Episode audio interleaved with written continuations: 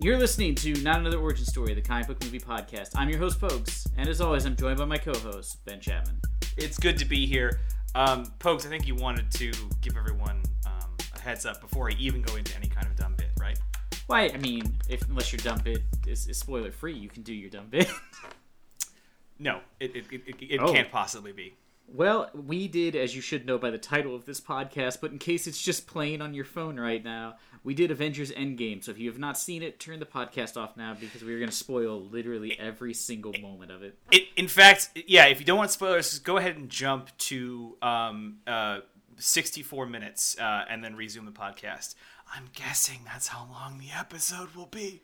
That's a terrible guess. They're typically that long. All right, this is bad podcast material. Oh shit, we saw Endgame. It's 11 years, 22 movies, or this is 22 of the Yep. 20. Yeah, okay, a got it. crazy event. In I cinema, mean, just kind of insane. really think about it. it's ridiculous because I hear every marketing person being like uh, trying to tell you in a trailer that this is the movie of a generation, and they're like, "Hey, uh, come on and see um, the new Sonic the Hedgehog movie. It's the movie of a generation." And I'm like, "You're lying to me. You're lying to me." Like It's, every it's, the, it's the movie of a generation of people who are going to start hating movies. The Sonic the Hedgehog movie. you're making some sort of big, profound, uh, you know, uh, unqualified, unqualifiable statement, like every burger place calling themselves the best burger joint because no one's going to fight them. But this felt like when I was sitting in this movie and they wound the plot, you know, uh, wrapped it around the four or five other movies from the 11 years of cinema that have come out of this, I was like, holy shit, this is kind of a big thing. And Yeah, I, I don't think they'll ever be able to do this again. yeah, I didn't think they'd even do it this time. I was Yeah. telling a lot of people who were asking me about it um, uh, that you know when they talk started talking about tethering these movies together. I'm like, look, I've watched a lot of superhero movies. Every third one is good. Like they're they're mostly terrible. Um, They're mostly mediocre or terrible, and then So- there's one good one. so one stinker is going to just tr- trash this whole idea and it's never going to get anywhere and then i mean there was you know thor dark worlds and some other things that people shit on but ultimately they all started being pretty good to you know great i mean based on my personal opinion and i would say the general consensus of Yeah, critics yeah. um, and then and then they started tethering together. And I'm like, okay, well, you know, putting all these characters together into one thing isn't going to work, and and that kind of worked, and that worked And pretty well. And then and then crossing over four different ongoing trilogies was not going to work, and then it did. And I was like, Yeah, and then well, introducing fuck. like 15 new characters to put into Yeah. one giant movie. I mean, like the first Avengers movie was like a huge deal because you were like, "Wow, this is this is probably like the first time since serial movies, like the old like Buck Rogers serial films, like in which a gun a bunch of franchises are like merged together into one film. Like that doesn't happen. So it was like a huge like it, it was amazing. It worked once, but Endgame and Infinity Wars are like I, I don't think any I don't even think Marvel will be able to do it again. I don't think they'll ever be able to create 10 years worth of movies, create all these characters, make people care about each and every one of them, then bring them together in a movie like this. I don't think it'll ever happen Yeah. again. So I do think this is like a motion, like this is like Citizen Kane in the sense that like it's such a huge undertaking for its time. I just don't think anything like this will ever happen again, And I- or I at least be good and happen. the- like it the- could happen, but the only other great casualty of this film, other than Vision, who died and never came back, um, the, is probably whoever is in charge of sort of like oversee, like, like Kevin Feige is sitting in a dark room as this movie comes out and does well. He goes, "Oh fuck, what do I do now?" Like, Yeah, oh I am- no. I imagine like as much as everybody loves this, like I feel like Marvel Studios has to be like we're in the A, man, because like What do we do? nothing we ever do is going to live up to these two movies. Like no matter how good Black Panther like- Two is, you know, it's never going to be like. Remember how great Endgame and Infinity Wars were together? It'll it'll just never be able to be beat. I almost feel like this whole experiment with the MCU was kind of like the producers, you know? Like they would, they thought that w- they would just fuck this whole thing up and make a bunch of money on its crash and burn, and then like you know, you know the first the first Iron Man movie was good, and we're like, what? People like the flying robot man? Oh boy, well I guess we'll do the Hulk thing. That's always bad. No one ever likes those movies, and then that one was pretty good. Like, uh, or well, it was fine, and then it was- yeah, it was okay. and then it kept moving. I'm like, oh boy, we got to figure out some way to crash this thing. Yeah, I, I wonder, like, like I mean, I knew, you know, like they were kind of they made three movies going into Avengers, which they knew they were always going to make, and I do wonder, like, at what point during those like ten years where they just like, oh shit, like these these took on a life of their own that we did not expect. Because, like, in my opinion, the Captain America movies are where the Marvel universe becomes like the movie universe becomes something like really interesting and special. For And sure. just because like there's so much built into those movies, and Civil War is such an amazing film, and it's like I, I, I feel like you know like the Iron Man sequels and the Thor sequels are sort of like nah. I mean all the Thor movies really. Thor Ragnarok's the only one that's even reasonable, but like they're they're not bad. But I feel like Captain America is where they kind of like pushed all this stuff together perfectly and really. That's I like think- where the, tone of the I Marvel think in movies- general, Captain America ends up being kind of a glue to this whole thing. Yeah, um, and I, I do wonder. Like, I remember when they cast Chris Evans, I was like, "This is a terrible choice." Like, I liked Yeah. him as I liked him as Johnny Storm. It's Johnny Storm, that's right? him.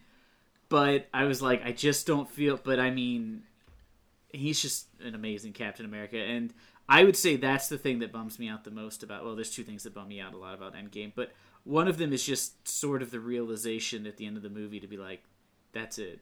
We're, We're never going to get another Captain America and Iron." I mean, th- there goes America's ass. Yes, One, probably the best joke in the entire movie, and there are some good jokes in there. But oh my god, that bit that bit got me so hard. Yeah, it was kind of out of nowhere. I didn't see it coming. It was good. No, the, I- the, yeah. the evolution of Steve Rogers' sense of humor was also, I think, one of the better plot arcs of this Uh-huh, entire yeah, MCU. yeah. And how he's sort of grown into like a modern person is pretty great. yeah, yeah, for sure. Uh, and then he later on grows into an old person, which is interesting and also Mm-hmm. stupid. Yes, Um, we'll talk about that later. I'm sure in depth. Uh, that's the thing that really bummed me out about Endgame.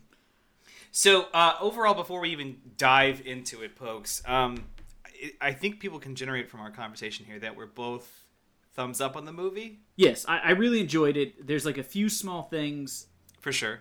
that I wish they could but I feel like when the movie ended, I thought, I don't know if they really could have made a better version.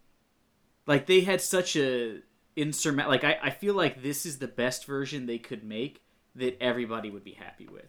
You know what I mean? Like I feel like this movie had so much going for it and I feel like this is the version that's the best it could be because other versions may have been better for 20% of the audience or you know what I mean like there's certain things I would have loved to have seen which I don't know if anybody else would have given a fuck about. So I think this movie is sort of the perfect version and it is definitely uh I, I mean like the first 40 minutes it, it like completely changed it like it's like an Well, yeah, I mean, I saw this thing um, opening night, thur- Thursday night at like close to midnight, which may have been a mistake because I thought, man, um, I'm 30, you know, four now. um, am I able, or, or, or I'm going to be 34? Uh, just to clarify. Okay, you don't have Um, to like age yourself down, Ben. You're married. uh, it doesn't matter. I'm like, am I gonna survive till three a fucking m uh, in this movie theater because uh, movies put this sleepy boy to bed, and I Mm-hmm. Especially thought, knowing that there's going to be like 30 minutes worth of previews before a three-hour movie starts. yeah, yeah, yeah, I thought this is not gonna go so hot. Um, a this is and this is what multiple people have said to me, including a person I know who went and saw it at 3 a.m. Oh, began shit. watching the film because that was the only time slot they could find. Um, because the theater, we had theaters here in Chicago that were playing it like every 20 minutes. they were just Yeah, like yeah. staggering it. There was It's a theater insane. in Ohio, uh, like in Dayton, that showed no other movies. They announced when Wow. Endgame came out, they were going to pull all the other movies out of the theater. Jesus. Yeah, Well, it's, um, it's not a particularly big theater, but they were just like, we're just still going to play crazy. just this because they're like, That's- there's no other reason to have anything else in the yeah, theaters. there really isn't. Um, but but I saw it. I saw it at midnight, and I did not feel like it was a three-hour movie. I've No. been in I've been in three-hour movies before, where you know at like an like an hour and a half to two hours, I was like, oh boy, oh, am I still here? Not because I'm even hating the movie, just because I suddenly will have this like moment of cognizance where I realize How much time not- is left? Yeah, yeah. like yeah I, at the end of the movie like when things start wrapping up i was like wow this is gonna be like a super long wrap up like there's gonna be so much post battle and then the movie ended and i was like oh i assumed there was still like 40 minutes left when there was about 10 minutes Right. of the movie Yeah, it, it does not feel long at all no. and I mean, like my example is when I saw Return of the King. One, it didn't help. I had to pee like with like two hour, like an hour and fifty minutes left in the movie. But Return of the King, when I saw it in theaters, after like the third fade to black and then come back for Yeah, this- I was like, this is really annoying. This is too long. They and the fading to black is upsetting me because it keeps making me think the movie's over and it's not. I know. I had to movie- pee. I had to pee so bad during Lord of the Rings at the end, and I was like, okay. When they faded out and they faded back in, and like Frodo was just doing his taxes, I was like, guys, Yeah. all right, that's enough. Every time it would fade to black, my bladder would be like, "Thank oh come on!" Yeah, it was Become- deeply upset. In this movie, I thought I had to pee about an hour and twenty minutes in. I was like, "Should I get up?" And I was like, "Fuck it, I can make it another." I saw two hours. an article, an article from a movie critic, literally citing the times they would recommend going to Going to the bathroom. Yeah, That's how ridiculous this like this this this movie event was. Is that people were putting together urination guides to get people through it. That's um pretty phenomenal. yeah. Um, and I, at no point in this movie though was I like, "Wow, this movie's going too long." Or it's like when it ended, I was uh, like, my first thought is as it ended was I was like, "Wow, I really wish this movie was thirty minutes longer." Like I wish they had just been like, it's a three and a half hour long movie. I don't know what you want us to do. like I wish they had just made the decision to be like, fuck it, it's already real long. We're just gonna make it real long and just because there was so much more I wanted from the end of this movie. Well, let's let's let's talk about it in um in, in much in much more content, in much bigger content sense. Um, I wanted to frame this in, in, in a different way. Uh, all the characters in this movie, the surviving characters, obviously get the completion of major arcs. Um, the dead characters, unfortunately, just get They to be in get- a battle. They get nothing, and that's there's like three main complaints I have with the movie, and that was one of them. Is you get virtually no interactions from the characters who come back from the snap. yes, and they're characters who deserve and some of the characters who are alive get no inner like rocket has basically nothing to do in this movie which is a That's real correct. disappointment because i really like rocket and i really feel like they could have done some funny stuff with like him and captain starting america yes You're starting me off on, on a perfect note here because let's let's talk about these characters because a lot of their personal arcs were completed, uh, or at least maybe uh, never even started, uh, or completely i- ignored like rockets uh, over the course of the film. Uh, but let's run it down in order of sequence. Tony Stark, the probably the biggest the biggest figure here. I think I saw someone who did like a visualization of screen time, and of course, undoubtedly, Tony Stark gets I think the absolute most. Um, he is uh, as far as as far as the trailers would have us believe, dying in space. Of course, I don't think anyone really believed. yeah no to, to I, beef I it feel up like there. they i feel like they could have cut down that like five seconds or 20 seconds worth of seeing his face slowly warm up it's like yeah i got it it's captain marvel you don't need to build this up it could not be clear what's happening Uh, although I will say what's pretty insane is that um, I'm jumping ahead a little bit, but it doesn't really matter. When they get him back to Earth, um, they did a good job making him look like he spent some time in space. He looked disturbingly thin and like yeah ga- he and looked like gaunt. kind of emaciated Yeah, which I thought was really interesting. But Tony Stark gets a pretty incredible arc here, and not even just with his ultimate, you know, his ultimate sacrifice at the end of the film, but I mean, looking back at like weapon weapon manufacturer Tony to like not just even just like to heroic Tony, but back down to like jaded post hero Tony. Uh, it's kind of insane how much character development we get out of him over the course of the Marvel Cinematic Universe. Um, because at the end of this one, he's like a family man with much more, much less grandiose aspirations, much more realistic take on things, uh, um, uh, a lot more like desperation and and and empathy. Uh, it's pretty impressive what they get out of him over the course of this movie. Um, and he's traveling through space with Nebula, who also surprisingly has kind of developed because she is at the end of Guardians of the Galaxy, she's still a villain. Like she's Yeah. not like someone who turns into a hero in like movie one. Like she's a villain for at least a whole film. She's a not- partial villain through most of Guardians of the Galaxy too. Yeah, it's only later that she slowly drifts into a, a grayer area and then eventually into maybe a hero zone, um, uh, in, in like this in the previous film. Uh, but but she's also like taken on more humor.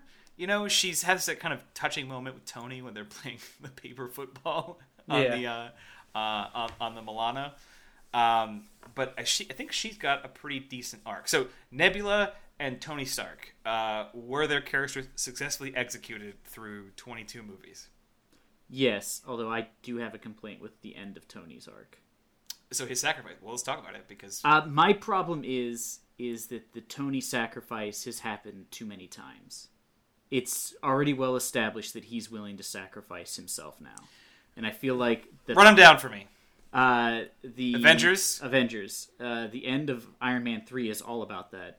Yeah. Uh, the Age of Ultron movie is about how he's trying to save the world because he he does you know to make the sacrifice like he builds Ultron because he knows that they they need some like a safety net. Then you've got um, the end of um,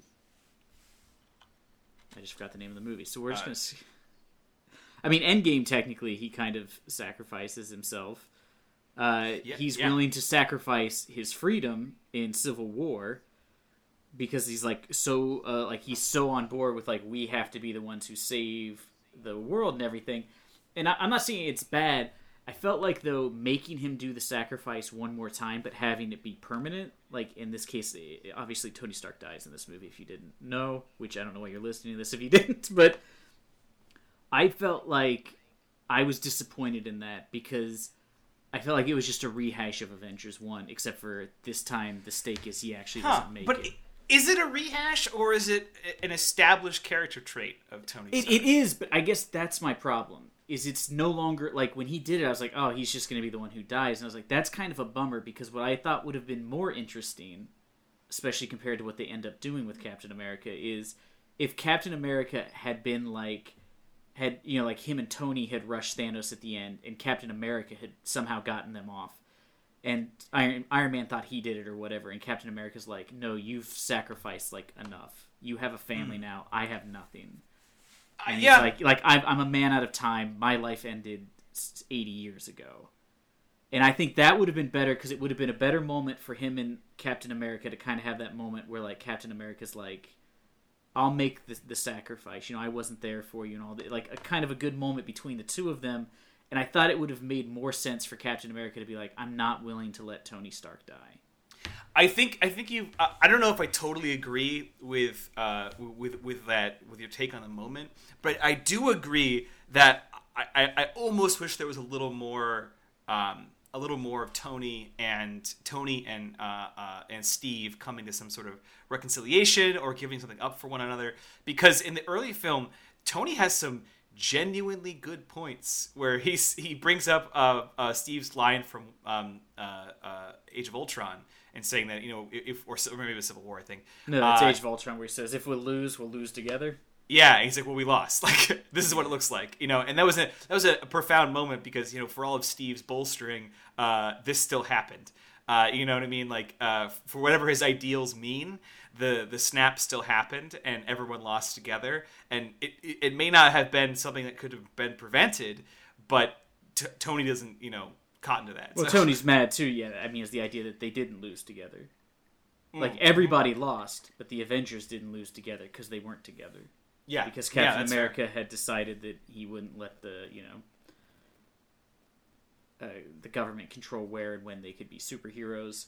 Um, so yeah, I, I feel like that was like one of the things I, I loved the stuff with Captain America in the movie, but I feel like for emotional payoff, despite being one of the main characters, he gets so much of the short end. He has no real true reconciliation with Tony. There's like one moment where Tony's like, "Do you trust me?" and he's like, "Always." And it's like, "Oh, that's it." Like I really felt like there should have been, and that's why I just felt like at the end it should have been Cap who sacrificed himself.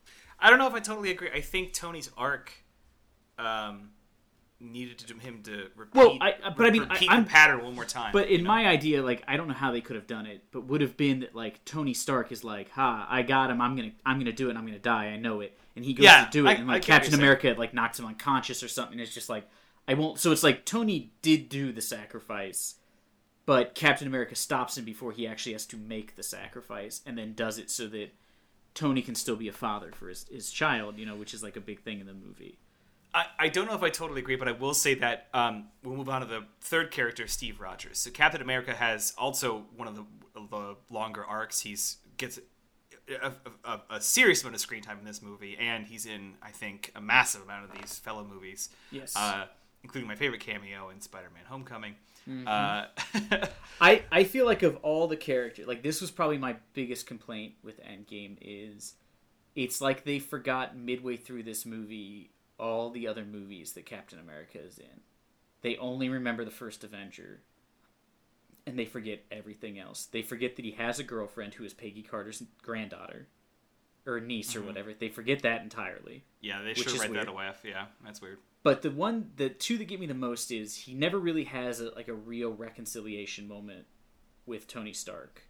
There's like a few small moments, like when he gives him the shield and stuff. But I wanted there to be like an actual moment where Captain America like really explains like, you know, it was never against you. Like I wanted you to come with us. You know, my, you know, I mean, Uh, But Cap gets Cap has his get back up moment. I could do this all day, uh, which is also Uh-huh. hilarious to see to hear his um, his older self say yeah, to him. and- and he's like, he's like, ugh, yeah, I know. which I did like. But the thing that gets me the most is um, three Captain America movies are about how Captain America feels guilty about what happened to Bucky. He never doesn't feel but guilty about Bucky, and Bucky is his best friend. And in this movie, he has no moment with Bucky, Yeah. and at the very end, when he has a chance, they give that moment to Falcon, which I don't I don't have a problem with Falcon, but it does not make any sense for the character. He has spent years like uh, he, you know one of the reasons he broke with Tony Stark was because of the Winter Soldier. He sided with him, and that's why Tony and him don't speak. So it's like here's a man he basically gave up his other best friendship for, and at the end he's like, I don't need to talk to him. yeah, I think that connection gets cut, which I It's think it's entirely gone in in favor of what I think is still just a dumb thing is is trying to make Falcon the next Captain America, which I just think it's odd because I, I don't know the idea of like giving a winged dude shields to me just seems seems weird. But well, presumably also- he's gonna lose the wings, but but then he's uh, just an ordinary guy with a shield, which also isn't particularly good. oh, I hadn't thought about that. Yeah, Uh, which but- and so like I don't mind that like he sets it up to be like you're going to be taking the place of like you know like, but I feel like he should have gone to both of them and been like you guys need to be Captain America now because there is no Captain America, but I don't expect you to be be Captain America. I expect you to be Falcon and Bucky Barnes. Like I don't I don't know I I never liked We'll work on the it name. in the comics because I always thought that it was like. I don't know. I, I thought it was like kind of uh, offensive to be like, we won't give the Falcon his own comic, but we'll let him take over for like a white character, which I always found like offensive because I was like, why couldn't it have just been a comic about the Falcon? I would have read that. That would have been way more. That would have been so much more interesting than saddling him with you know eighty years worth of comic book history for a character he is not, and trying to like tell a story, and people are just gonna be like, I don't understand.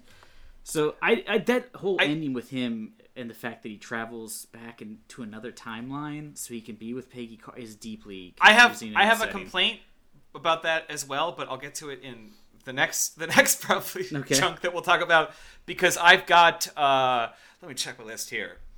About 170 questions about the time travel in this movie, but I'll get to that in a minute. Um, uh, I will say that it's, it's it's very serviceable, but I don't want to get on that track right now. Um, Black Widow, uh, uh, Natasha Romanoff, she is acting like kind of a matron of the remaining surviving Avengers, doing what they can to stabilize this world, uh, which again takes place five years after the snap, which was a fucking Yeah, turn. which let, let's real quick. yeah, yeah, let's before go we get further talk about this, that. Let's go you're right. back real quick. Did you like? No, whatever you're about to say, it's probably did you expect that? And the is no. Yeah, like were you like? No. Did you like shit your pants when they cut Thanos' head off? Yeah, I Like when they cut his head just, off, I was like, what the fuck? when they cut his hand off, I was like, "Whoa, they're going hard!" Oh no! yeah, I could not believe when they and uh, uh, when they did that, I was just like, "Holy shit!" I was like, "Wow!" And then the movie was just like five years later. I was like, "Okay, this is not at all the movie I thought." Like, I'm so confused what this movie's going to be about now, That- which I think is what the they best wanted. Thing, yeah, the best thing they could have done because a they kept the trailers that came out really restricted to about the first twenty to thirty minutes of the movie, which ended up being true based on what I saw. Um, Uh, yeah, other than they show them in their pin suits. Yeah, the pimp suits. They show about all that, so you know there's a plan. You know that there's something going on. You have zero idea what it is or what's going down. So there's lots of theorizing. There's lots of plans. I heard people all convinced of this idea that that that that Hulk really died, and like the Bruce Banner that was on the you know on Earth was like Loki. Uh, or something. That's why he wasn't turning into the Hulk, and I- don't know. People had all of these. That would uh, be a bizarre theory.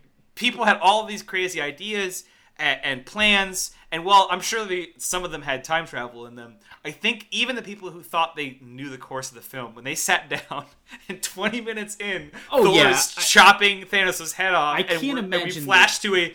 It's it's so much of a twist that they know it. The Russo brothers know it because the five years later is displayed really slowly. Yeah. I think to just just to milk it. So you're just like five years. What? Like it's, Yeah, it's quite yeah. a moment. And I, I, I heard was- gasps in my theater. I heard. I thought it was great because it did then like completely subvert like every because then I was like, oh, they're still gonna do like time travel's the only way to fix this probably. Yeah. Like I had just assumed mostly because of something that somebody had said, which was uh, Spider-Man Far From Home takes place immediately after Endgame, Endgame, yeah. which isn't true. Obviously, it must take place like days after. But the point is, I was like, oh shit, they're gonna reset the time back to when Thanos' ship first shows up on Earth. That's Peter and the school bus. They must be going to the airport. And so in my mind, I created this thing where I'm like, oh, they're just gonna reset the entire universe.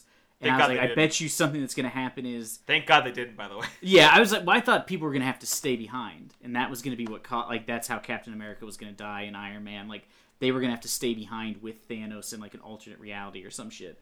So I did not see the way it ended up going coming in. And when No. they killed him, I was just like, well, what the fuck, man? Because he's clearly still the main villain. In like, there's there was lines in the trailer that I'm like, we're not in that small conversation. Yeah, there has to be. So something. I was like, he has Yeah. to come back, but I was like, how are they going to bring him back without it being like weird?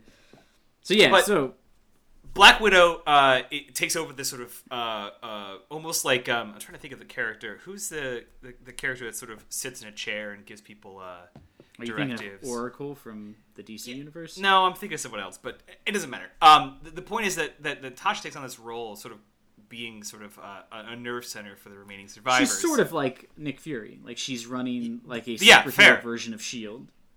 And I thought that was interesting because so far that seemed to be just about the only character development I've seen on a Black Widow in all of the movies. Yeah, there's been a very little of her trying to become a good person. Like that's the one thing they keep building up. Is And she's she used to be an assassin. she's harmed because she doesn't have a movie of her own, so she isn't Yeah. capable of having any backstory developed. So when we see her, there's stuff, you know, there's her uh, forming an uh, you know empathic relationship with, uh, with with Bruce Banner and helping him you know negotiate Yeah. with Hulk. You That's that interesting. and- you know that her and Hawkeye have a relationship because in uh, Ultron they go to her house and his kids know her, but they don't know anybody else, and she's real friendly with them. yeah, you know, like yeah. little things. You know that like her and Cap have like sort But of the like, a idea- weird flirty relationship that doesn't the idea go that that she she's an assassin and she has friends is really about all I could do to describe Natasha Romanoff in these movies. You know what I mean? Like they don't give her a lot. So this No. role in this movie's a little more, but we don't get much before she has to make her own sacrifice for the Yes, Soul her. Stone. I mean, one. Uh, Nebula had to piece together what happened, right? When they went to get the stole, the Soul Stone, and he killed his daughter, who she Yeah. still loved. So why didn't she mention to uh, Hawkeye and Black Widow that it's like one of you is gonna have to die, I guess, or like two people who love each other, at least even platonically, have to go together, and one of you has to die. Like she just doesn't tell them at all. I'm like, this is such a fucking shitty thing to do. Yeah, what if what if the two people that went were like Hated each War, other.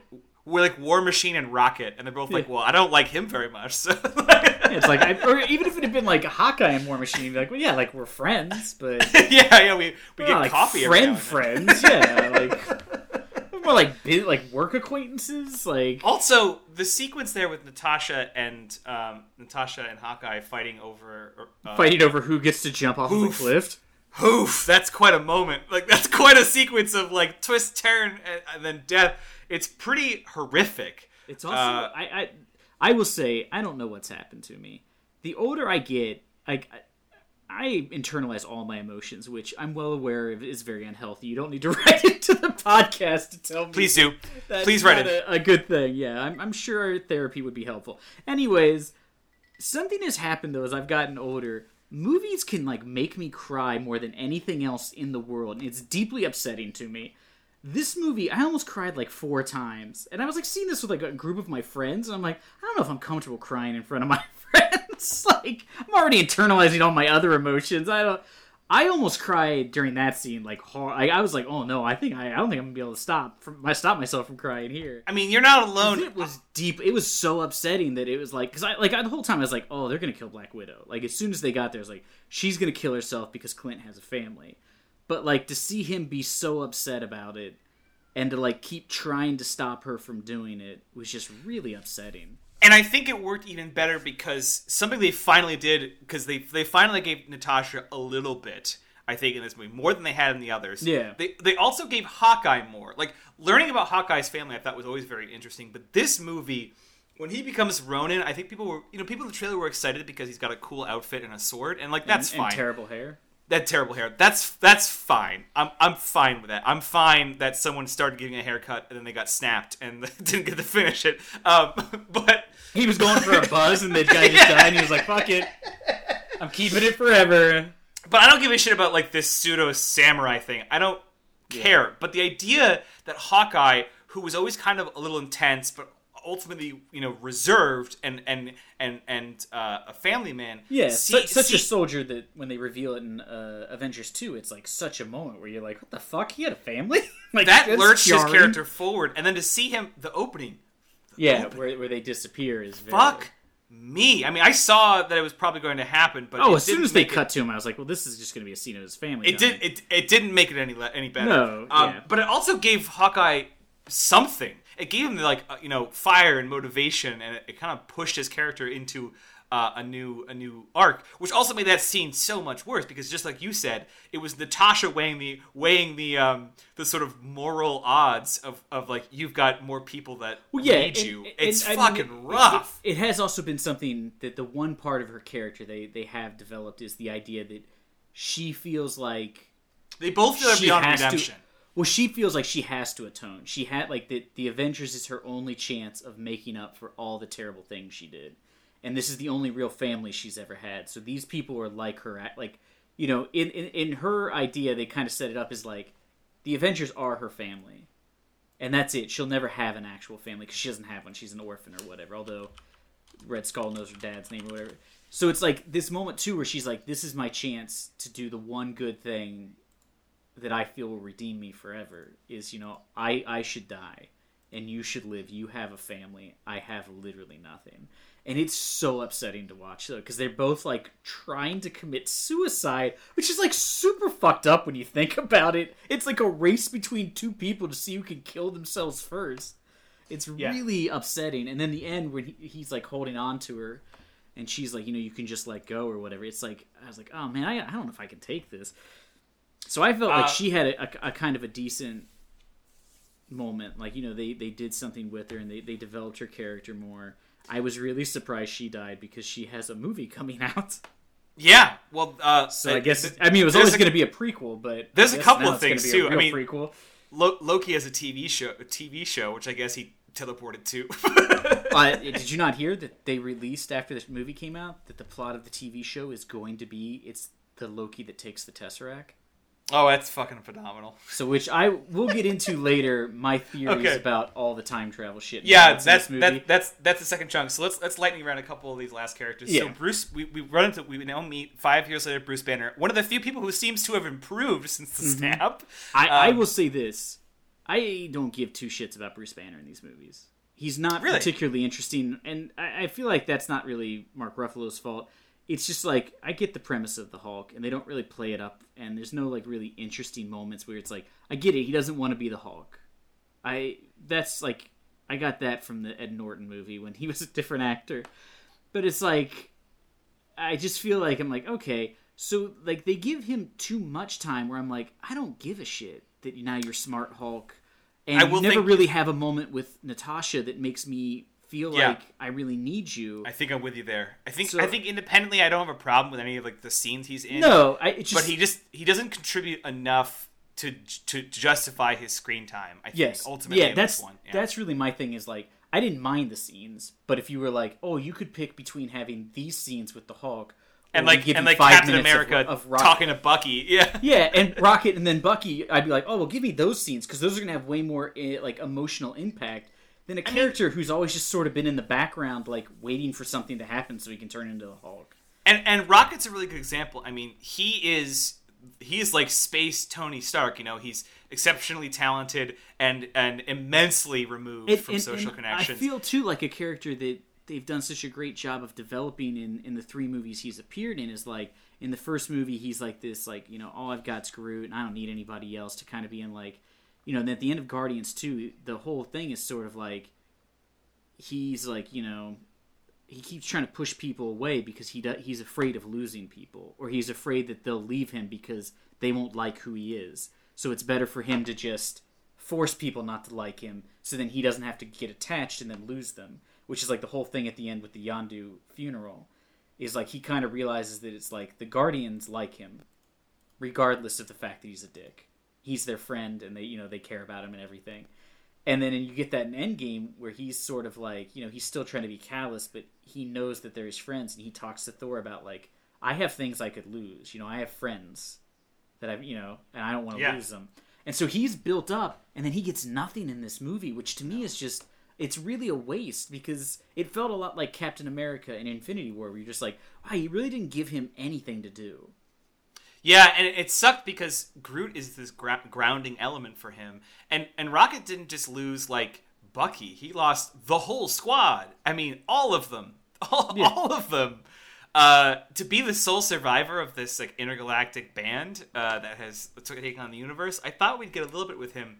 But when he travels on the time heist with Thor, a fun sentence to say, um, he he is sort of yeah he gets a couple dialogue sequences like you just called out but ultimately th- that's more about thor and Yeah, yeah, uh, he gets like basic, and even his interactions with Thor are pretty small because Thor's real like catharsis moment is with his mom, and then Bucky just, or I'm sorry, Rocket just shows up, and they make the rabbit joke again, and then that's it. And I was like, wow, that's really weird that like they just, and then when the Guardians show back up.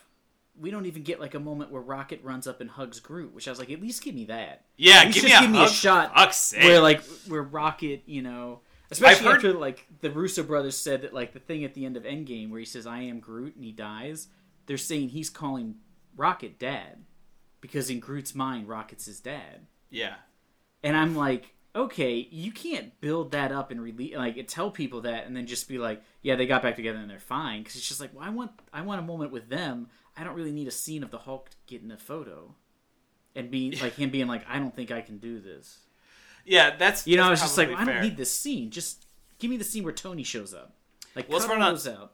let's run down the last two real quick here they're big ones uh, thor thor had the probably the most dramatic tw- like change and one that i thought that they might try to like movie magic rectify um to be like oh it's just it's just you know the old thor you liked again but they didn't and they stuck with No. it which i kind of dug I, immensely I I was reading. I've been reading articles now that I've seen it, and they were talking about the Russo brothers mentioned that Thor's arc was entirely like was much different until they talked to uh, Takiti whatever I, I don't know how you say his name, so I'm just gonna butcher it. The director of Thor Ragnarok, and then they kind of had seen the movie and they were talking to him, and he was like, "Well, yeah, you know, like Thor is a different person now. He's completely changed." And so they were like, "Oh, like, well, what if Thor had just given up because he blames himself. So he's no longer he just doesn't care. So he just is like a person who just gives up when they're depressed and becomes an alcoholic and lets himself go.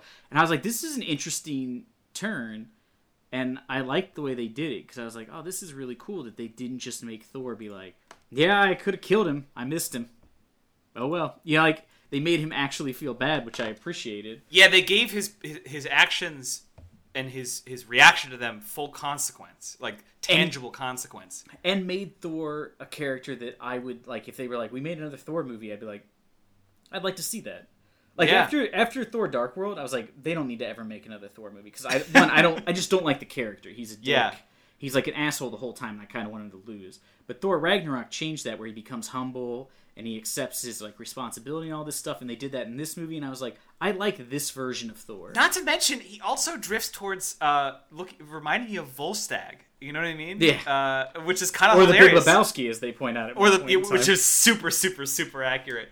Um, and he's very vulnerable. Like when he's in his old, um, when he's back in uh, Asgard, which is a tough moment for him that he's clearly clearly avoiding by just talking about where to get beer. Like he doesn't want to even acknowledge that he's in the home that he failed to protect. A second reason to to not be, you know, his usual affable self. Um, he's there and he's having a huge problem staying on task because I mean his fucking mom's there.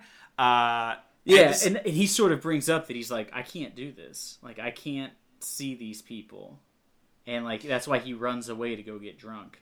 Is And because it- he's just like, I can't deal with this. it's pretty immense that his mother allows this moment of of catharsis for him, this moment of uh, of of reestablishing his sense of duty, which allows him to become sort of a hero again at the end of the film uh, during the climactic and, battle. and it gives him the moment where he reaches out and calls back Mjolnir. So he Yeah. he's like, I'm still worthy, knowing that like even though he's let himself go and he feels like he Jesus, failed yeah. and was no longer worthy. Although all I can picture. All I can picture is past Thor like sitting down having a sandwich with the with the hammer next to him. Yeah, and it just flies away. away. Like what the fuck? um, but and, and by the end of the movie, when we see him off, he's able to take on this new role. He hands off uh, the leadership of New Asgard that he was not really leading anyway. Yeah. Um, uh, to Valkyrie, which is great to see Valkyrie firmed up as a character because when she appeared on screen, people cheered. Like not even when she showed up at the end, you know, flying on a Pegasus or whatever. Like he when might she, have been in a more vocal theater than me. People, I was in a vocal. I. I was in a pretty vocal theater, and I would say I, I had I had gasps. I had I had sniffles during some of the more uh, emotional scenes. I I had I had a couple rows stand up when, when Captain America is throwing Mjolnir around. Um, That's absurd. You'd never stand up in a movie. and It's bad and, form. and but yeah, I had people I had people fucking amped to see Valkyrie, which I which kind of surprised me because I like thought her character was phenomenal and I found her very intriguing. I didn't know that that was widespread, uh, but yeah, people were amped. So to see her now placed in almost like a Thor capacity uh, in in New Asgard was pretty fucking cool. If there's going to be any more future movies with her in them, I don't know, but um, Yeah. Exciting. All right, so we we burned a lot of time talking about the characters and the character development as if we care about art. Uh, but let's let's start talking about bullshit movie science because I want to talk about some shit in this Okay, movie. so the crux of this movie revolves around them traveling back in time because of the quantum realm. Two, the, the the first immediate problem with this is there is an entire movie which posits being in the quantum realm, you just age the same time as everybody else because when they go and pull Janet Van Dyne out, she is aged as if she has been in there for thirty years. She doesn't still look like a forty year old woman. Or, I'll, I'll, you know I'll what I mean? correct you that the argument is that they could enter the quantum realm and exit it, and if they have a way to navigate, which is what Tony Stark's able to bring to the table, that they could exit.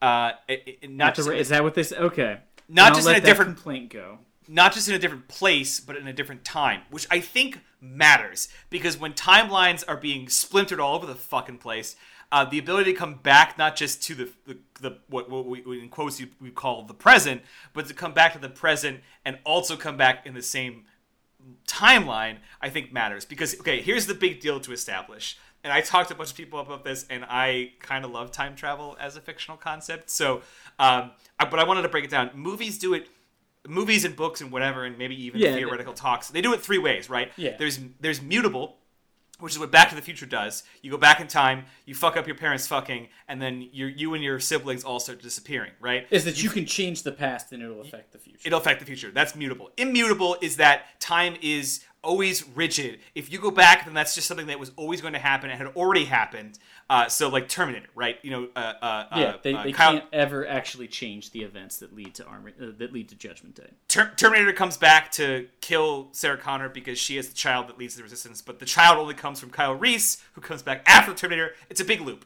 You know, it's a big Yeah, circle yeah. You're basically happens. creating the events that lead to the events that lead to the events. exactly. And the third is multiple uh, multiple dimensions. That if you change the past significantly, uh, and, that's You a just- big yeah, question. you- you What's significant enough? But yeah, Well, uh, you, the idea that if you change anything in the past from the way the events transpired, you have created a new timeline. yes, you you branch the timeline, and that is what more or less the Avengers movie uh, And the, Endgame. the posits. Avenging movies, yeah, is I think like sort of the first movie that goes well off into a different like usually in time travel movies it's either Twelve Monkeys, uh, Terminator. You can't actually change the past. Well, what's fucking You know, like the past too. has already happened, and your your actions in the future to affect the past are actually what causes your future. So you're actually just creating a loop of achieving it. Then you've got, like you said, Back to the Future. Uh, Yeah. and um, I'm trying to think reasons of why- other movies that are like that, and for some reason, a Hot Tub Time Machine. Uh, I love that they they fucking mentioned that movie too. I will say the time travel part they give a very confusing description, which is you can't alter the past because your future is now in the past, and so you can't. Your like that timeline is now continuing as your future, and when you come back, that future no longer exists. It's like this really complicated thing, and it does lead to one of the best jokes where they're just like naming off how time travel works in every movie except Yeah. for this one. And he's just like naming stuff. He's like hot tub time machine. He's like hot tub time machine. Just like the way So- they play it up. Side note: I really enjoy. Um, I really enjoy uh, uh, War Machine making making uh, positing the, the the plan of of killing baby Thanos, and everyone Yes. kind of going, "Ugh." Yeah, but he's like he's like, well, I mean, come on, and you're like, well, that is a like it's it's But- so much the great you know the, the classic time travel question. If you could go back in time, could you kill baby Hitler? so Knowing which leads- you would stop. this leads to some great some, some caveats and some great things so great thing number one this is the right i think this was a great choice because it, it prevents them from doing something that is very very bad if you're writing a, a short story and your short story ends with the character waking up and erasing all the events you just read you did a bad job and the same thing happens if you go into the second of two movies and just erase the actions of the first movie no one will like that Yeah, It will yeah. take If the moments that mattered and it will make them no longer matter. Yes. Um, but they avoided that, which I think was really interesting because instead, their argument is that they are they are going back in time to collect this very power these very, very powerful relics, bring them up into the into their current zone, use them, and then take them back, which is a little absurd. But at which, least which what's interesting though is their plan is not to take them back. They only do it because the ancient ones like, Yeah, you motherfuckers can't keep these. We that's true. them." That's brought up later by the ancient one. Which that was another thing. That was one of those other moments where I was like, I don't like this. Uh, they they travel back to three of the movies. They travel back to Avengers one. They travel to Thor two, and to Guardians of the Galaxy. Those are like the Yes. three timelines that they travel to to get the stones. The Uh, ancient al- one also ex- technically, t- oh, then I- they tr- then they travel back to the seventies, which isn't one of the movies. Right, but also they're also going to. I guess that that they, they travel to the same when they go to the Guardians of the Galaxy. That also means they're going to the Soul Stone, which is Yeah, from yeah. one of the other movies. But yeah, so they get to New York, and this is something that annoyed me. Was I was like, so wait, the ancient one was there during the invasion of New York and was only protecting her house. She's the fucking shittiest guardian of Earth I've ever seen in my goddamn life. Like, why didn't she mobilize all the magicians? Like that really, like I was like, mm, they shouldn't have done this because it really raises the question of like, wait, why weren't they fighting these aliens the whole time and no one knew about it? But anyways, she explains that there's the golden timeline, which is the timeline that has always existed. And it's the timeline of the MCU movies, we'll say. yeah, When they take these stones, if they don't bring them back, for example, if they take the time stone and never bring it back, Dormammu destroys Earth. so that's because that makes Doctor Strange makes- can't use that to stop him. right. So we're in A, and they travel back to to you know timeline A in the Yeah, they, they travel back to Avengers. and to they the talk timeline. to they talk to the ancient one, and she says that if they take the time stone to go do some dumb bullshit, and they don't bring it, and and and, and that is now what happens. The time stone no longer exists. She doesn't have it. Dormammu wins. Then we have a we have a B branch in which you know Which, as she points out, would be a terrible reality, and it's like a dark reality. yes. So we set that up, and you're like, oh, okay. Then moments later, the Avengers let it happen, which I was just like, wow, you introduce something, and the minute after you explain it, it happens. It's like, okay, this is an interesting turn of events. But they fuck up, and Loki gets the Tesseract. So when Loki teleports away, he just created a new timeline yes. in which the Tesseract and Loki are not sent back to Asgard. Correct, and more importantly, a, Loki still working for Thanos brings him the Power Stone way or Space Stone way before he should have it. Yeah, Um, yeah. At this point, yeah, he probably would have given it to Thanos, or he'll use it for himself, which is still equally as bad. Because Yeah, a both both are bad. Yeah, he hasn't been are bad. redeemed yet in that timeline. But there's He some doesn't get redeemed to Thor Ragnarok. and so so that's a huge thing here because that's that's that's now that's B, B branch, right? Mm-hmm. Timeline has splintered. That's B branch, uh, and they can't fix that, and they can use their time device because again based on the argument they've given us they can go through both space and time so they can move you know back into the gold timeline or whatever and, and go back to the 70s but they can't fix that steve maybe They never can't fix it. fix and they that. never say they fix it. And like I I, mean, said, as near as I can tell, the press release about the Loki TV show is him using the Space Stone to alter events. Which I don't know how that's going to work because none of these actors are going to appear in his TV show. You know what I mean? It's like they're going to get Robert Downey Jr. to show up. as we just pointed out, the absence of the time stone makes Dormammu destroy, you know, a timeline basically. Loki having the space stone, uh, it's the space one, right? Yes, yes, it lets Okay. teleport. But Loki having the space stone is not going to necessarily upset no, that universe so really. badly that like it's stays, apocalyptic. It stays in the vaults of Asgard until Thor Ragnarok. Right, that's where the it is. Tesseract is there the whole time. But the idea that an evil Loki has it and could use it for something, because it allows him to travel anywhere in the anywhere through space instantly. It, it, it already seems like he does that just just by his vague power build. Yeah, You know, he's, he's kind of questionable, but I assume they'll come up with some other ability that the the Tesseract can do. I mean, it's also like an energy. You know, it can be used to like create infinite energy and all this, as as they try to do in Captain America and uh, the Avengers movie and stuff. So there is So- that. the cleaner timeline is is um is uh uh rocket and th- well uh, sorry a nebula and war machine go to the beginnings of Guardians, Gal- Guardians of the Galaxy which has that great scene where i because i loved the scene where star lord is dancing Yes, to he's, he's uh, dancing along to "Come and Get Your Love." come and get your love uh and so just to cut to him outside of it just like bad singing to singing to no one because no one else can hear it. I thought that was a great bit. There's a lot of Very really good good, bits in the flashback parts that I really yeah enjoyed. for sure Which we'll, Um, we'll have to do maybe a rundown at the end of best. That was a little cleaner because they knock him out, you know, and they Yes. take the stone and they just leave with it. And the, the only problem there is that they create this a breach, this breach where um, uh, the you know past Nebula now knows about the plan, and thus Thanos. Uh, yes, uh, which is is branched a, a of the plan. confusing idea of how uh, networks work. but- yeah, that's But that's somehow fine. they can see all We'll of move past memories. that. And if we're accepting Quantum Zone, we'll move past. Yeah, a- and then this raises the question: when Thanos leaves to travel to present day, didn't he just create a new timeline because he's Yes. no longer there to continue his actions in the old? So there's two branches so There's far. two branches, two confirmed branches that definitely have Uh, a significant definite- enough change. and yeah. and they change. So this leads me to a big question.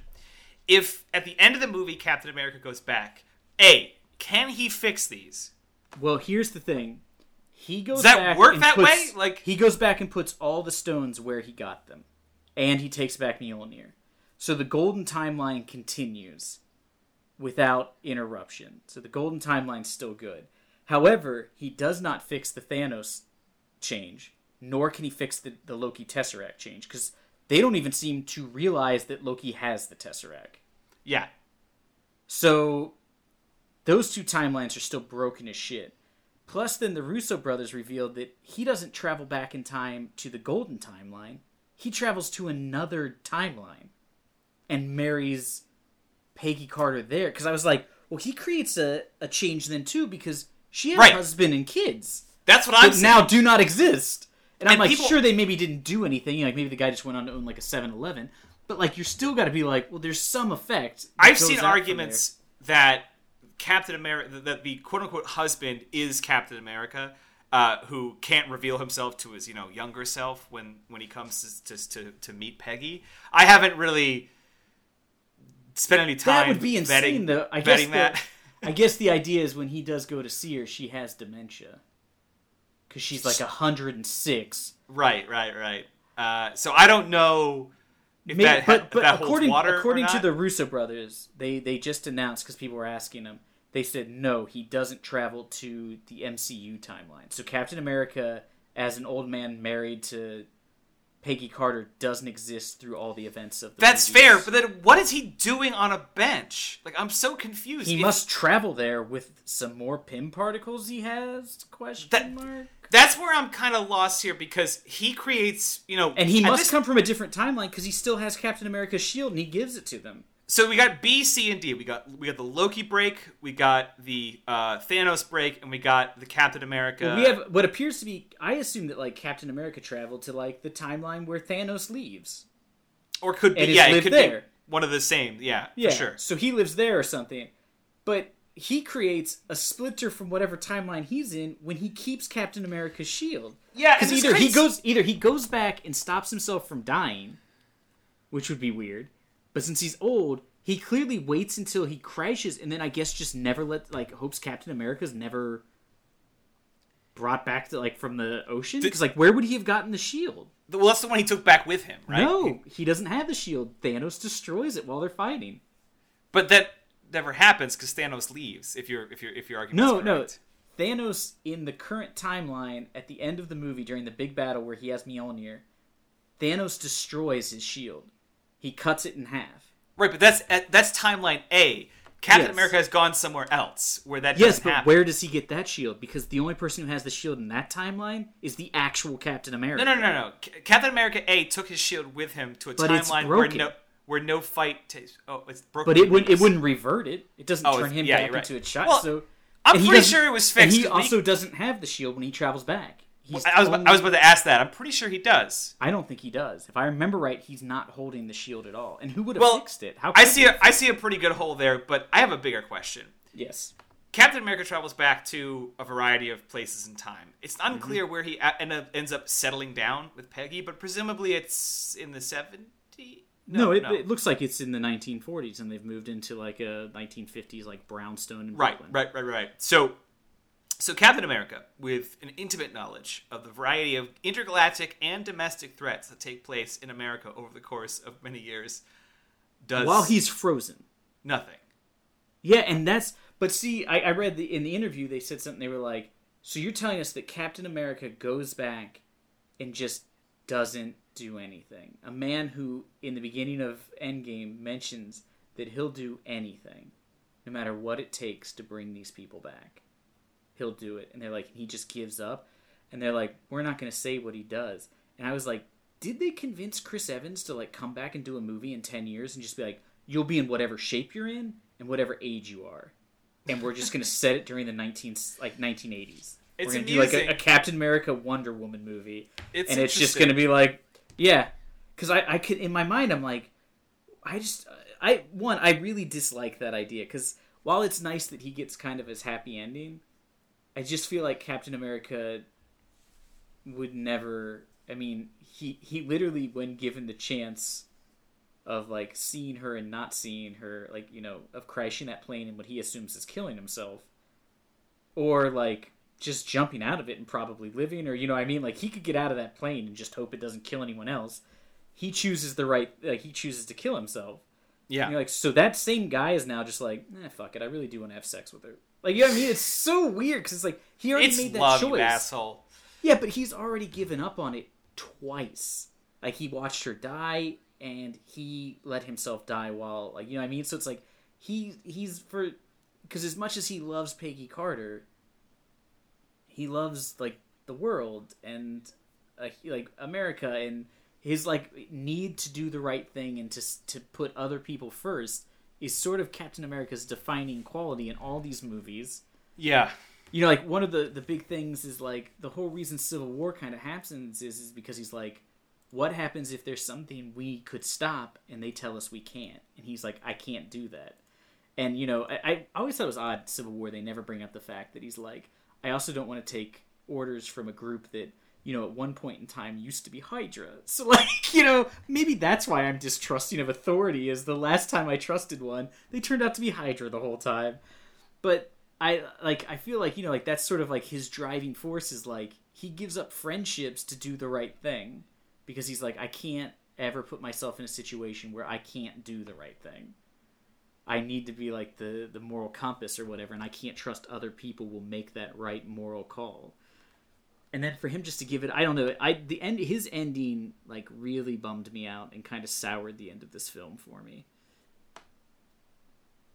I, I wouldn't say it, it, it, it bummed me out, but it, it, it, I thought that it was um it, it was a choice that I don't think struck me like I, they wanted it to strike me. You know what I mean? I didn't sit there like teary eyed and go, "Oh, this is this is the ultimate moment uh, the, of handing off the franchise." I thought, I just kept thinking to myself, "Oh, the, the logic of this doesn't really doesn't really Yeah, the whole water." time I was like, I was like, this is very confusing. If they were gonna like, because I had assumed they were gonna do that. I, I, had, I, had I don't hate it. I guess is what I'm trying to say. I But d- it, I don't it necessarily didn't, it hate didn't, it. It didn't. It didn't hit me like I think that they meant it to. Uh, I- I maybe it did others, but I did not for me. I almost would have preferred if they had been like, "We'll get him back," and he's like, "I can't." It looks like he's stuck in 1946 or something, and then they had shown Bucky, and Bucky had smiled and been like, "He's not coming back," but it like smiled and then cut to that scene of him dancing. Instead, I did not like the old man scene. I didn't like it at all. Like I was just like, "This is really weird." I, I really didn't like the passing the torch thing. I really didn't like that. Like if you're gonna have that scene and you're not gonna have him talk to Bucky, it's just like such a missed That chance. that is an argument I will accept. That yeah, Yeah, I think that- there should have been some moment with Bucky for It- sure. Maybe if they had done that same scene and Bucky had been there and he had had like a closing moment with Bucky, like he had gone over to him and been like, you know, I'm sorry, Buck, or something, and something, something. Uh, maybe I wouldn't have disliked it as much, but like in my mind, I'm just like, wow, man, this is like his best friend, like somebody he considers like his brother, somebody who's been with him through everything, who he feels guilty for. He thought for him dying, then he felt guilty for him becoming a Russian spy, then he felt responsible for saving him, and all this stuff. And then, like at the end, he's just like, "I'm gonna say goodbye to you, and then I'm never coming back." and I'm not gonna. And when I do come back, I'm not even gonna say anything to you. It was just like to me that was the biggest misstep of the movie was like a complete misunderstanding of the two characters they had created, I which is which is confusing But- too because the two people who made those two movies, Winter Soldier and Civil War, are the two dudes who made this movie. Yeah, we're talking about we're talking about the Russo brothers, the guy behind uh, uh, uh, the Mother Boy episode of Arrested Development, the guys Yeah. behind the paintball episode of Community, the guys Which- behind. Hold on, let me just let me just check my notes here. The guy behind uh, Car Fuckers, huh? I can only imagine that's exactly what you think it is. I Okay. I Um, was talking to Ben about this beforehand, and Huh. uh, Kevin Feige hired them to direct Captain America based only on seeing the episode of Community where they do the paintball western, which is like the most absurd thing I've ever heard in my life. That you would be like, I saw two episodes of a sitcom, and I was like, ooh, give those guys 150 million dollars to make a Captain America movie. It's so crazy. And then to find out they made Car Fuckers, which I can only assume is a highbrow look at car intercourse. it, it- it's the only way that it can go. I don't know if you. Uh, I don't know. I don't know how much you've you've checked out um, the uh, the CFCU, the the Car Fucker Cinematic Universe, but it's pretty. It's Is pretty it- elaborate. Does it Uh, turn out it's like the same thing? Like Joe Car, Captain Carfucker comes back, and they're like, "Why did Yeah, you when- talk to the winner Carfucker?" When Captain Carfucker just retired uh, uh, and and just became like a, an old jalopy, I, I just was not a fan of the way the movie had. had They shifted. ruined it. They shouldn't have given it to the. He shouldn't have given his hubcaps to the Firebird. He should have given them to the Land Rover. I don't know what car would be similar to Winter Soldier. oh boy, that's pretty phenomenal. All right, well, it, it, let's, it would be let's do let's just do 15 more minutes of Carfucker, and then we'll go back to. it would be against the rules of of this episode if we didn't at least discuss the end. So here's the thing.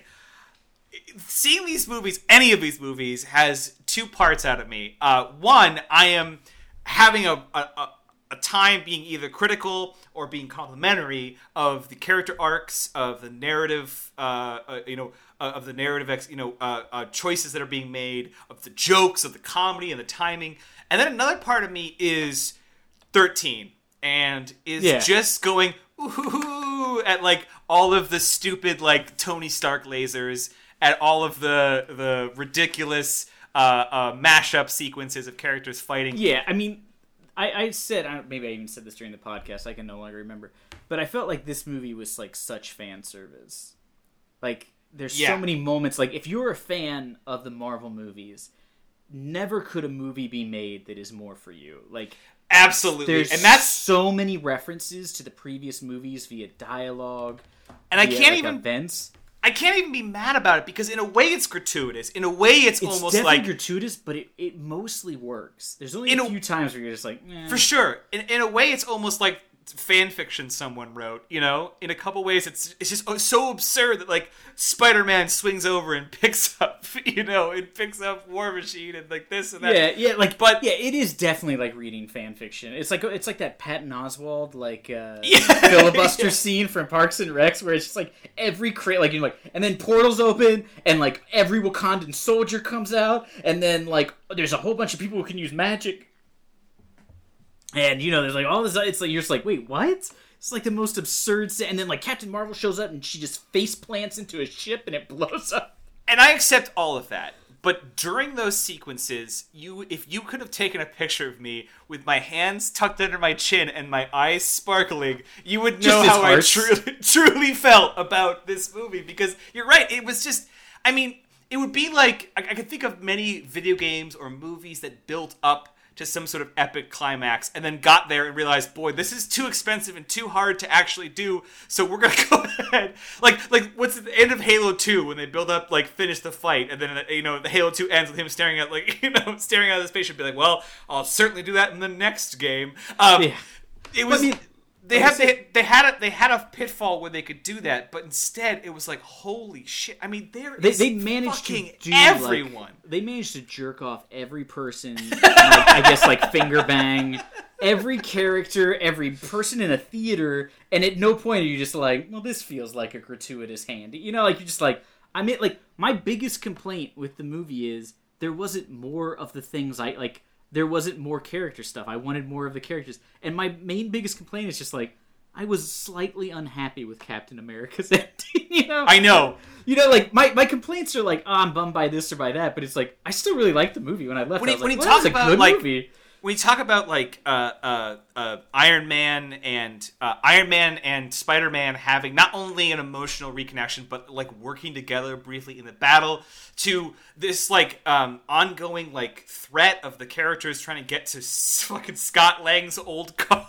yeah, yeah, and and, like when they when mean- they uh, like you we first see it is before it's just the like the old kind of Avengers, and when Thanos shows up, you know they're all fighting and like Captain America, and then they're all getting beat up, and like you get to see the cool scene where Captain America wields Mjolnir, and there's like that sweet part where he throws his shield and then throws the hammer into it, and the shockwave from them hitting knocks Thanos over. Like that was really cool. Like that fight scene's cool, but then he kind of gets the upper hand, and Captain America's like getting ready to die, and you hear Falcon come on, and he says like "Cap" on your left, which is like a reference to Winter Soldier. Yep. Captain America keeps running by him at the it's Lincoln- such a fanboy moment, like for twenty for like for a then- solid thirty minutes, you know. Yeah, and then like they open, like they cut, and all these portals open, and you see every, and they give like little moments to everybody. Like when the like when Black Panther comes out, you see all of the the people from Wakanda, and they start doing that like really badass like uh, war chant they do. Yeah, which yeah. is like my favorite part of uh, Infinity Wars when they're all standing there and they're doing it.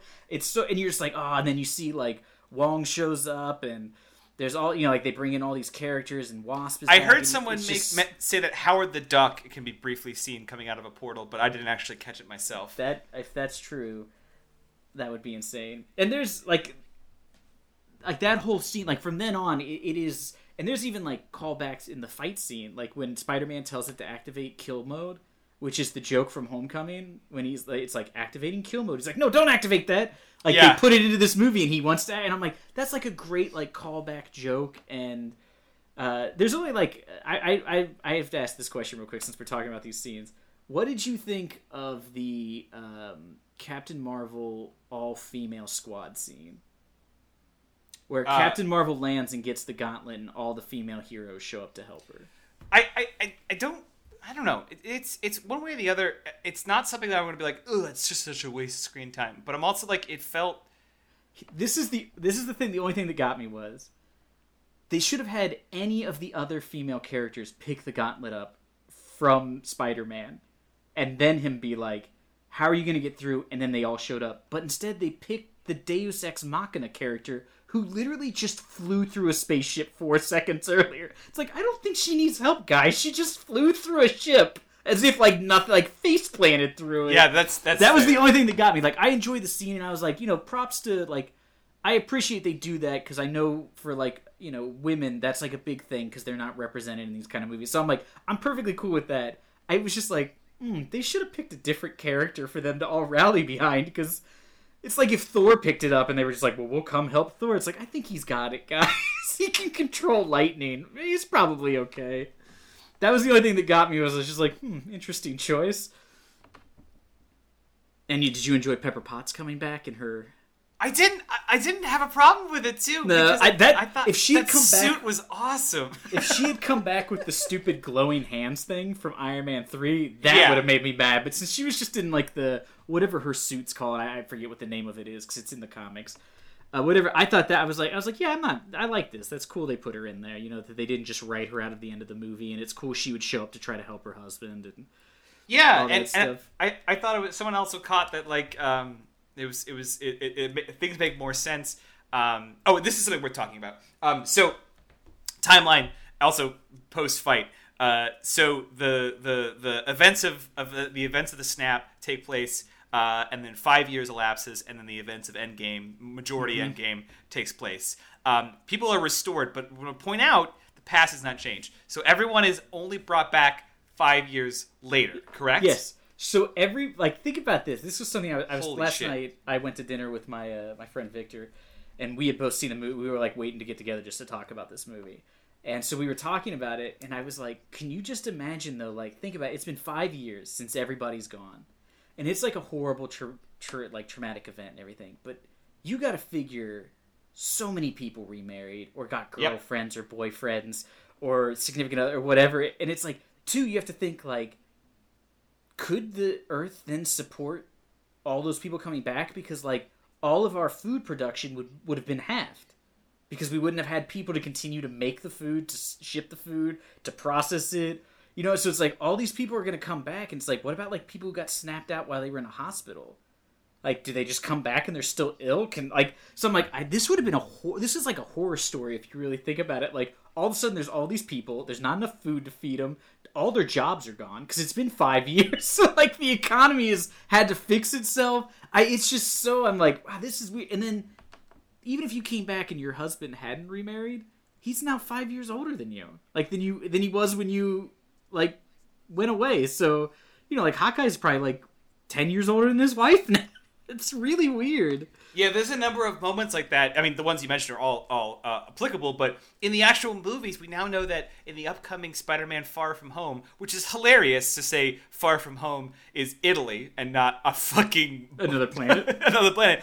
But more importantly, that Peter, it must be that Peter Parker and his friend Ned and you know Mary Jane and Yeah, and all, the other characters all all, the- got all snapped. the tangential characters from Homecoming. Thanos is like, I'm just gonna snap out that entire Bronx High yeah, School. they all had to die because the rest of like their school class would have gone on into college. Yeah, they'd already all be in college. Like they're all back as sophomores in high school. Not to mention that um, there was some oddity someone pointed out in the trailer for Far From Home where he gets a check from the Stark Association. It's signed by Pepper Potts, which is like, oh shit.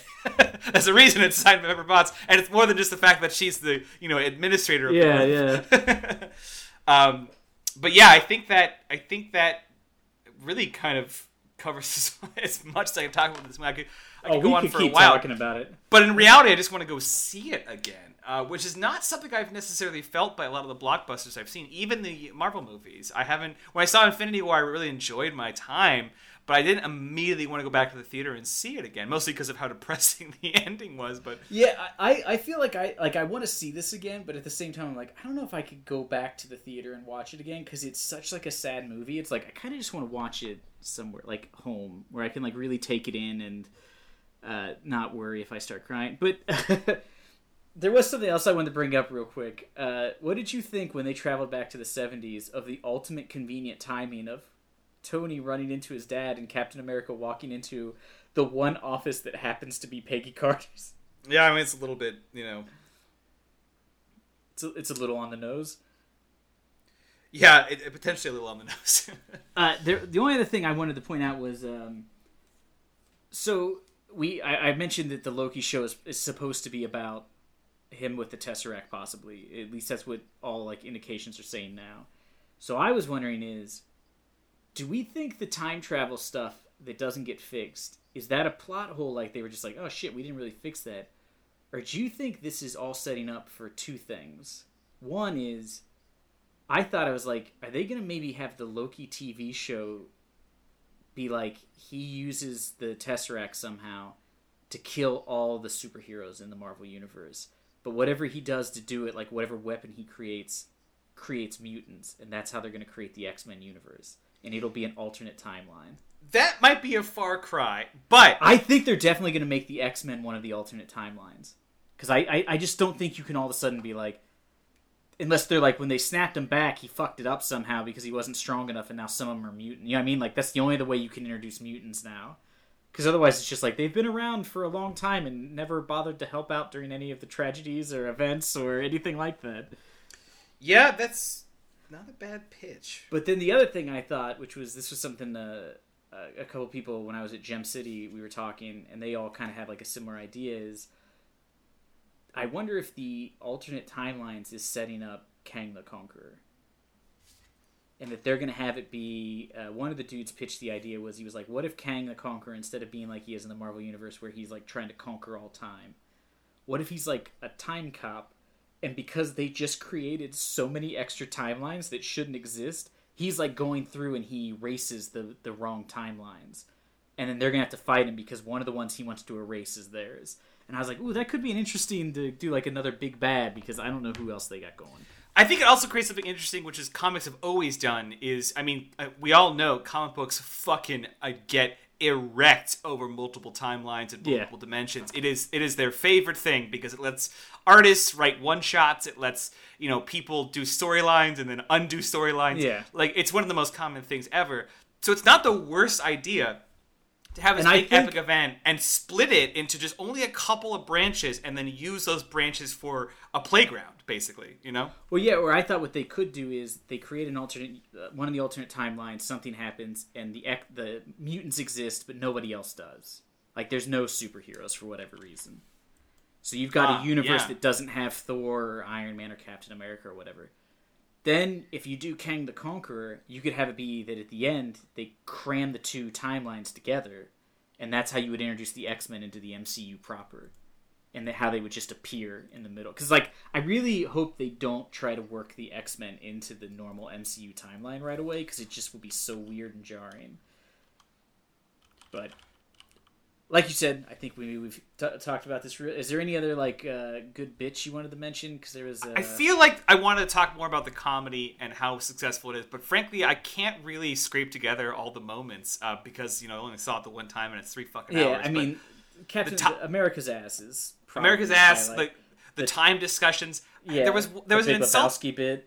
There was an insulting nickname for Rocket that I'm trying to recall. Um. Oh. Oh. I- one last thing I wanted to hit. How do you feel about um, the Marvel Universe confirming that Fortnite is still something people are playing five years after uh, everyone dies? I want to say this: that if Thanos snapped out half of the world, and there was still enough people to keep Fortnite in business, I'm super pissed at Thanos. I no longer agree with him. Fuck him.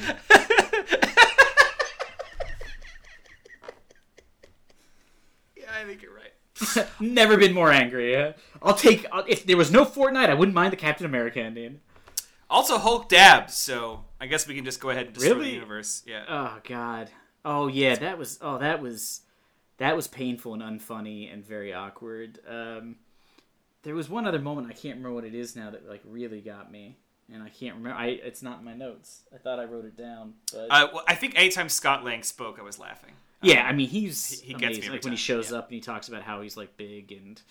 I mean Yeah. that's great, and then he's like really into the sandwich and everything. Like, there's a lot of great bits he had. Um, the the the one bit Peter Quill gets when he sees Gamora for the first time, and, and it's not his Gamora, it's 2014's Gamora, and she knees him in the crotch, and then he's like, ah, and then she does it again. He's like, oh, you missed the first time, but the second time you got them both.